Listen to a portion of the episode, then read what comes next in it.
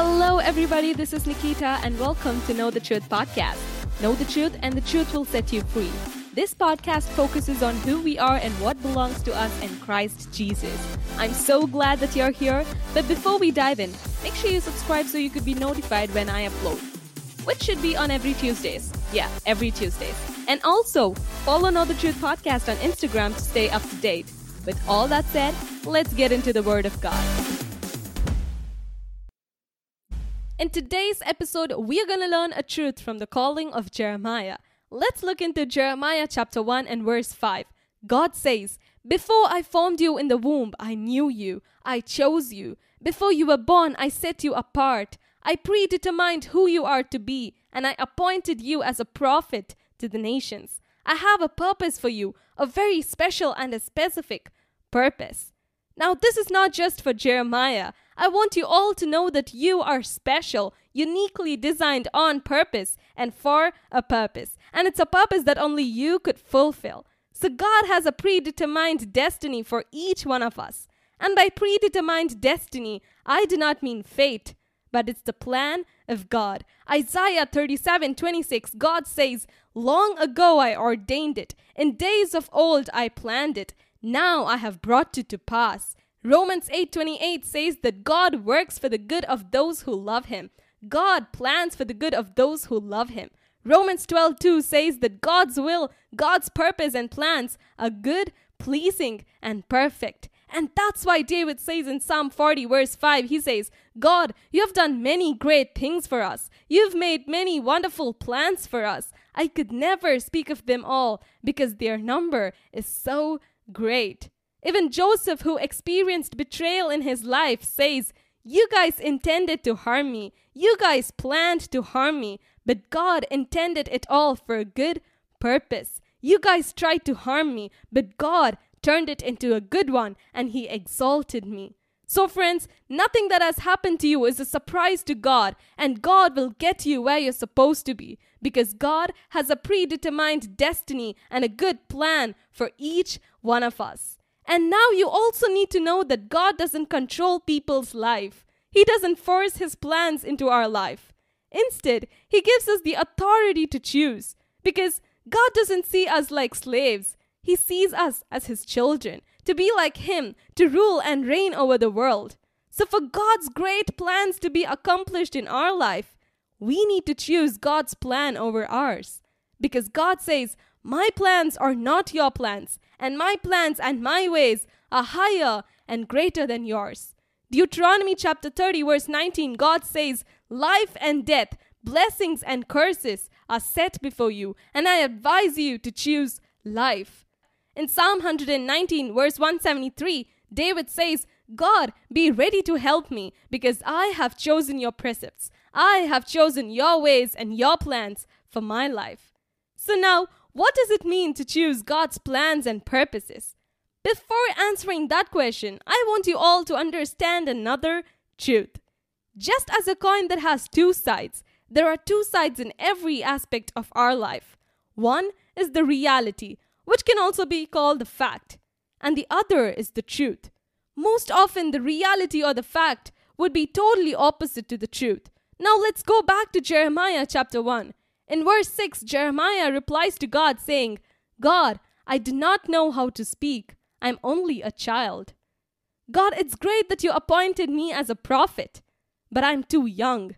How can I be a prophet when I don't know how to speak? If it is the reality that makes you choose to believe that God cannot use you and that his plans and purposes cannot be carried out in your life, then know the truth.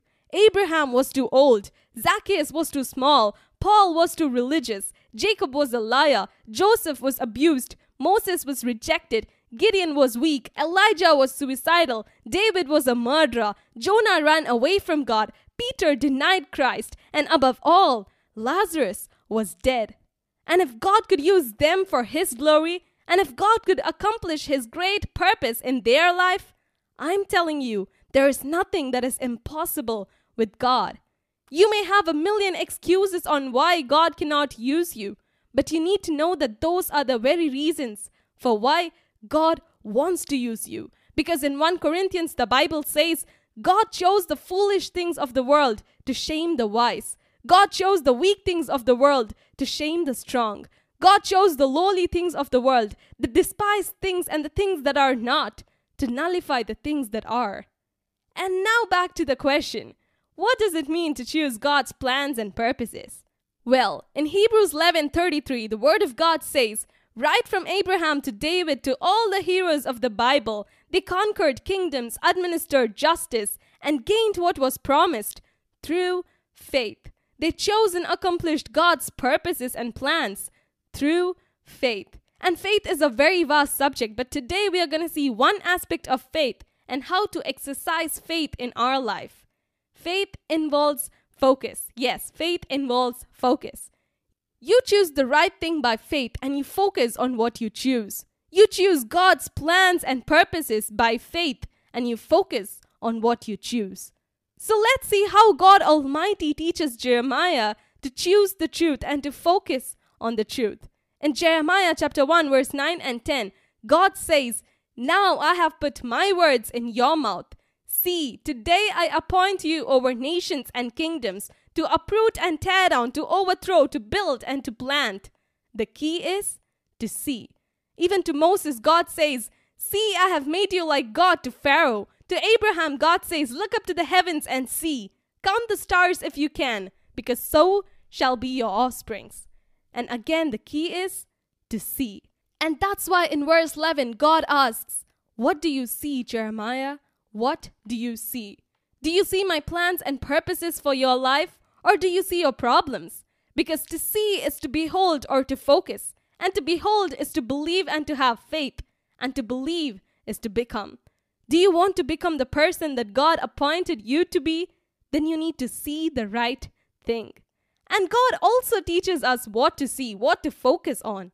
In verse 9, God says, I have put my words in your mouth. Why? Because Romans 10:17 says that faith comes from hearing the word of God, and it is the same faith that helped the heroes of the Bible to overcome their reality. And now, faith does not ignore reality and blindly believe stuff. Rather, faith accepts reality but also believes in the power of God's word because God's word is the truth. And God says, even though the mountains are shaken and the earth is destroyed, my word will never fail. So faith is not a random and a blind belief. And now, how to exercise faith in our life? Faith involves four processes knowing the truth, understanding the truth, believing the truth, and confessing the truth. What is truth? God's word is the truth. So, knowing the word of God, understanding the word of God, believing the word of God, and confessing the word of God. Yes, let's look into the example of David and how he exercised faith in his life. So he says, God, help me see the wonders in your word. Help me see and understand the plans that you have for me in your word. Because he says, It is written about me in the scroll, the truth about who I am and my purpose. It is written in your word, O God. And he also says, God, teach me your ways and teach me your plans, because I desire, I believe, and I choose to do your will. In Psalm 143, he says, Show me the way I should go, because I have put my trust in you. And he also says, Those who put their trust in you, O God, will never be disappointed. Those who put their trust in God's word and in God's plans will never be put to shame. Now, faith is always completed in confession. And that's why in Psalm 68, verse 11, it says, The Lord announced his word, and great was the company of those who proclaimed it because God's word sets into action as soon as it is proclaimed. And that's why David says in Psalm 40, verse 9, he says, I will proclaim the righteousness of the Lord in the great assemblies, and I will never seal my lips. Because in Psalm 39, verse 2, he says, When I was silent and still, not proclaiming and confessing your plans and good works for me, O God, my anguish increased. Psalm 9 7 is a beautiful scripture where David says, Those who know your name, O God, those who know the truth, those who know your plans, they will trust in you. For you, O Lord, have never forsaken those who seek you. So he says, Sing praises of the Lord, who is enthroned in your situation, who is in control over everything, and proclaim among nations what God has prepared for each one of us. So start proclaiming God's great plans and purposes for you. Do not focus on the reality because 2 Corinthians 4:18 says, "Fix your eyes not on what is seen, but on what is unseen, because what is seen, the reality that you face today, it is temporary, but what is unseen, God's plans and thoughts for you are eternal." David says in Psalm 54 verse 7, he says, God has delivered me from all my troubles, and my eyes have looked in triumph over my foes. He says, I have seen the reality and my difficulties defeated before me. So David advises us in Psalm 37. He says, Wait for the Lord and keep his way. Wait for the Lord and trust in him, because he will exalt you and you will see it. So hear and know the word of God, understand the word of God, focus and believe the word of God, and never cease to confess it. Because the word that became flesh inside Mary is still living and active and is more than able to express its power in our life. I would like to conclude with this beautiful scripture, Psalm 48, verse 8, which says, As we have heard, so have we seen. In the city of the Lord Almighty, in the city of our God, God makes us secure forever.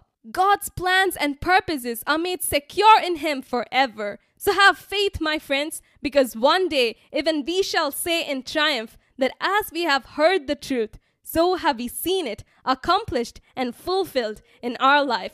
Because Psalm 137, verse 8 says, God will fulfill His purpose for us. So, all that we have to do is to focus on God's word, focus on Christ, who is not only the author but also the perfecter of our faith.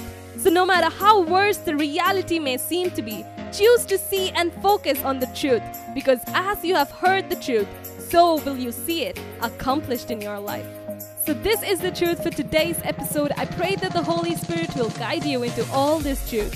Give this podcast a good rating and share it with your friends so that they too get to know the truth. Thank you so much for tuning into this podcast, and I will see you in the next episode. Bye.